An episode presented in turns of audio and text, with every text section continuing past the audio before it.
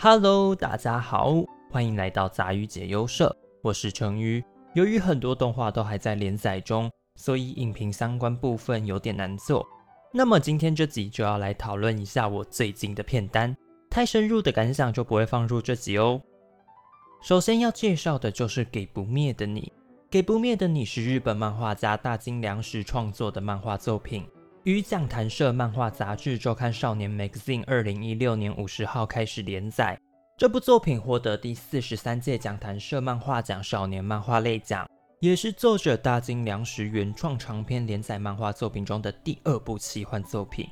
作品着墨于一个名为不死的神秘存在。它具有不死之身和复制其他生物肉体的能力，讲述了它存在的故事以及它与其他人的相遇与离别。剧情故事主要围绕在被投入人间、不老不死，并且可以透过刺激幻化成对方的一颗球。从原本只知道复制外貌的空皮囊，透过和各种人事物邂逅，变成一个懂得感受生命意义的存在。动画目前连载到第十六话。预计会有二十话。说到大金良时老师，大家一定会想到二零一六年的《生之行》吧？所以在这部作品发行时，也都有着不少的关注。至于成宇我自己，则是被金田健次郎的旁白给吸引进来的。金田健次郎的声音真的会让人耳朵怀孕，超有磁性的。在剧中的角色是一直以旁白不死成长的方式存在，现身时是个身披黑色斗篷的男人。他指出，不死的使命就是把地球上所有都记录下来，也指出超门者的目的就是将世界彻底瓦解，有和大地相连的能力。因此，在不死对应超门者时，能精确地提出情报。但此能力在现实篇已转交给了不死，并化为凡人，一名名为雾的少年。此外，给不灭的你的 OP 是乌塔达 Hikaru 的 Pink Blood，超洗脑的，而且非常推荐用耳机听。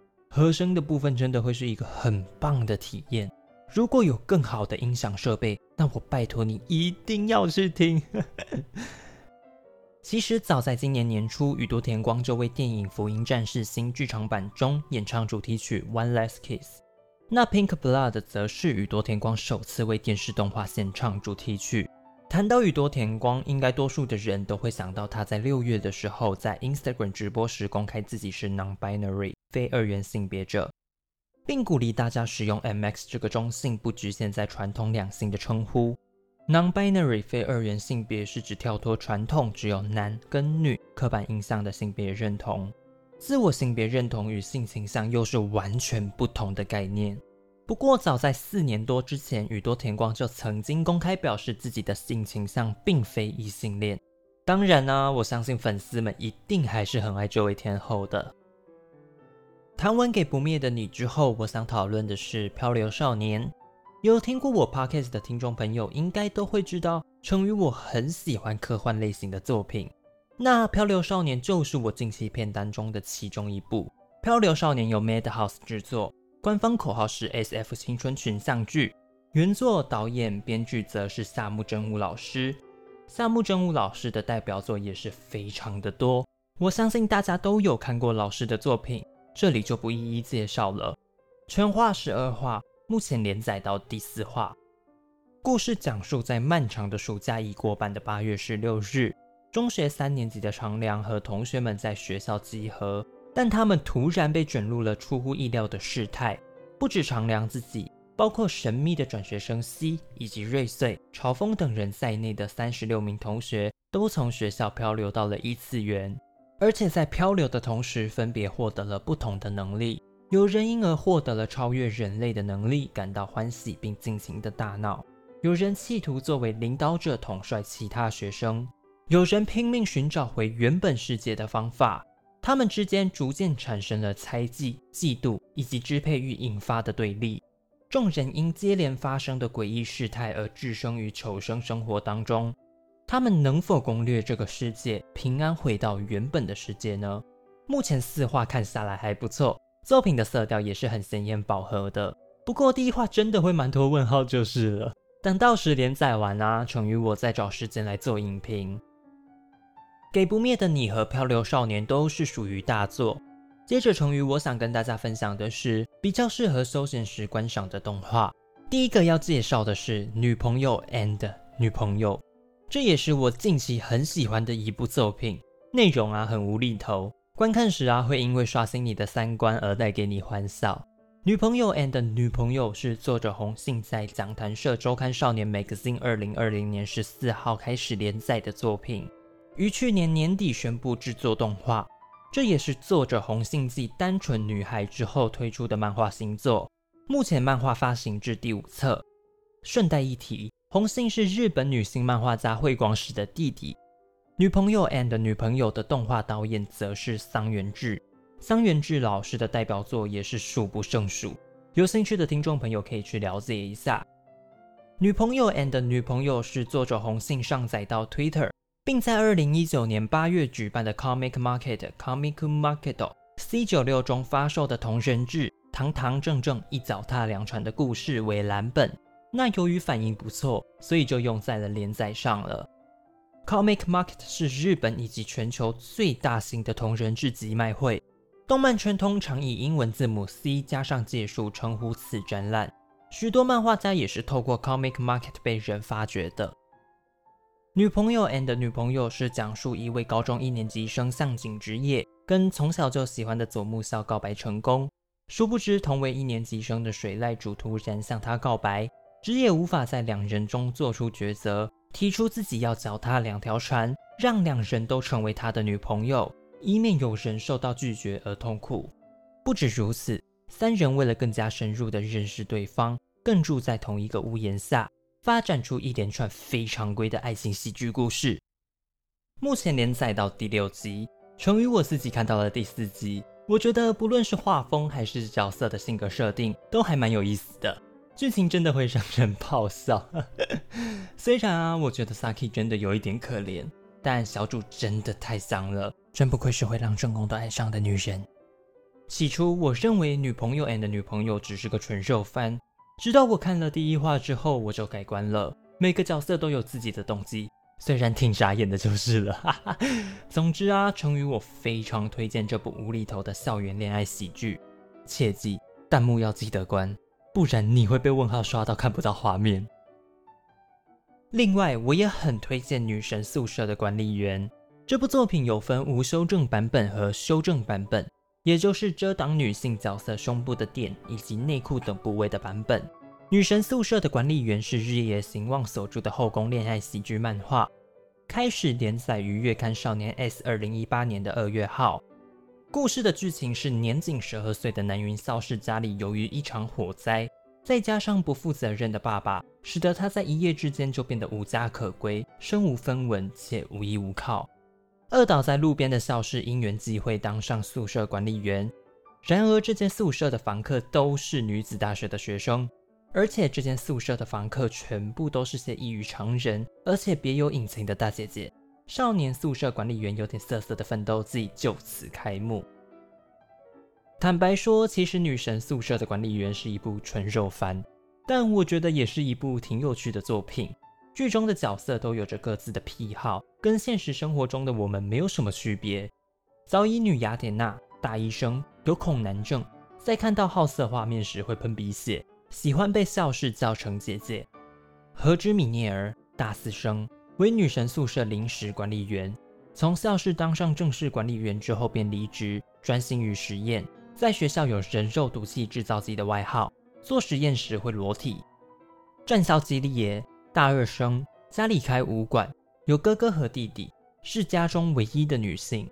升上大学后，看了人生第一本少女漫画，便喜欢上少女漫画，会幻想自己是书中的女主角。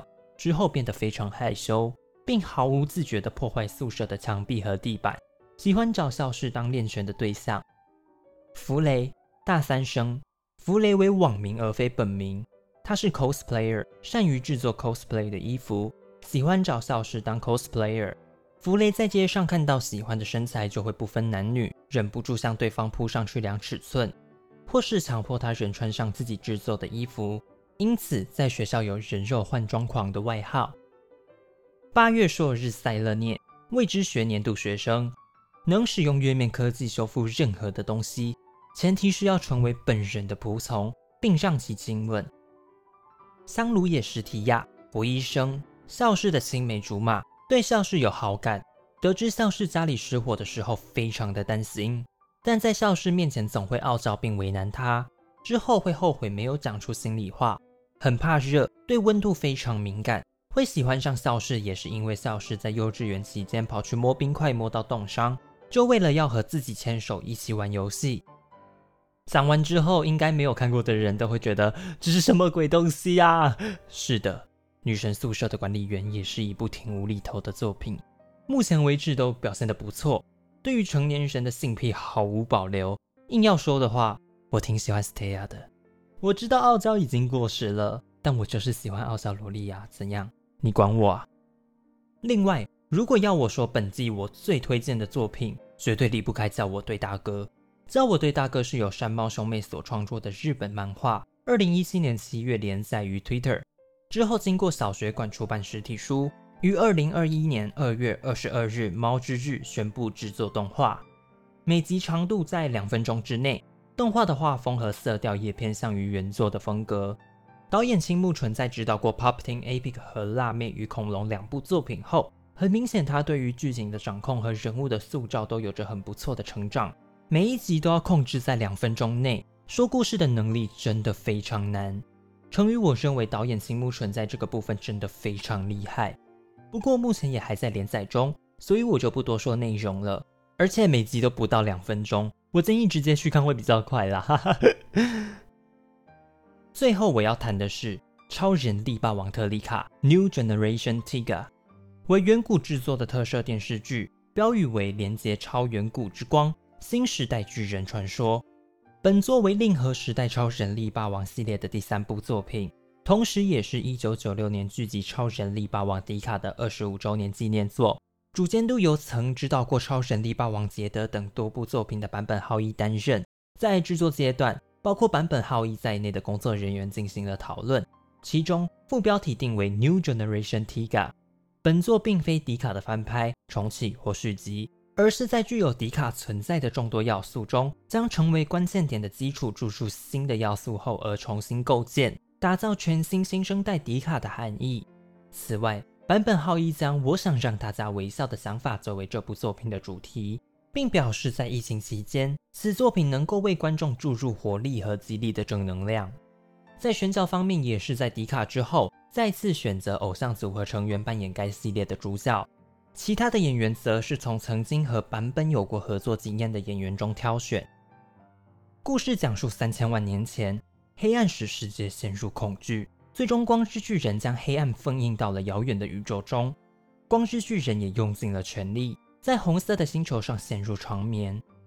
时光流转，当地球和平同盟组织 TPU 紧急组建精英战斗小组 God Select 时，真中剑悟正在刚刚开拓的火星上作为植物学家安稳的生活着。但是有一天，超古代封印的黑暗突然再次来袭，打破了安稳宁静的生活。当火星的街道被怪物破坏时，剑物被命运引导，和沉睡的光之巨人相遇了。跨越时空苏醒的光之巨人，其名为超人力霸王特利卡。好的，成语我就毫不客气的直接说了。目前播放到第五集，中文翻译播放到第四集。就前四集的表现，我很失望。先不拿特利卡和杰特做比较，毕竟 Z 的表现在我眼里是最棒的，甚至我认为精彩的程度也比迪卡来得好。单论特丽卡的剧本，我就想问，这些对话到底是怎么写出来的？有够夸张的诶，有多夸张？我来念给各位听听。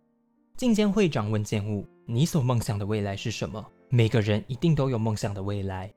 剑物回答：“这朵花是我研发出来的新品种，我为它取名拉莱耶这个名字。我在研究能在火星土壤扎根的花，最后成功的只有这一朵。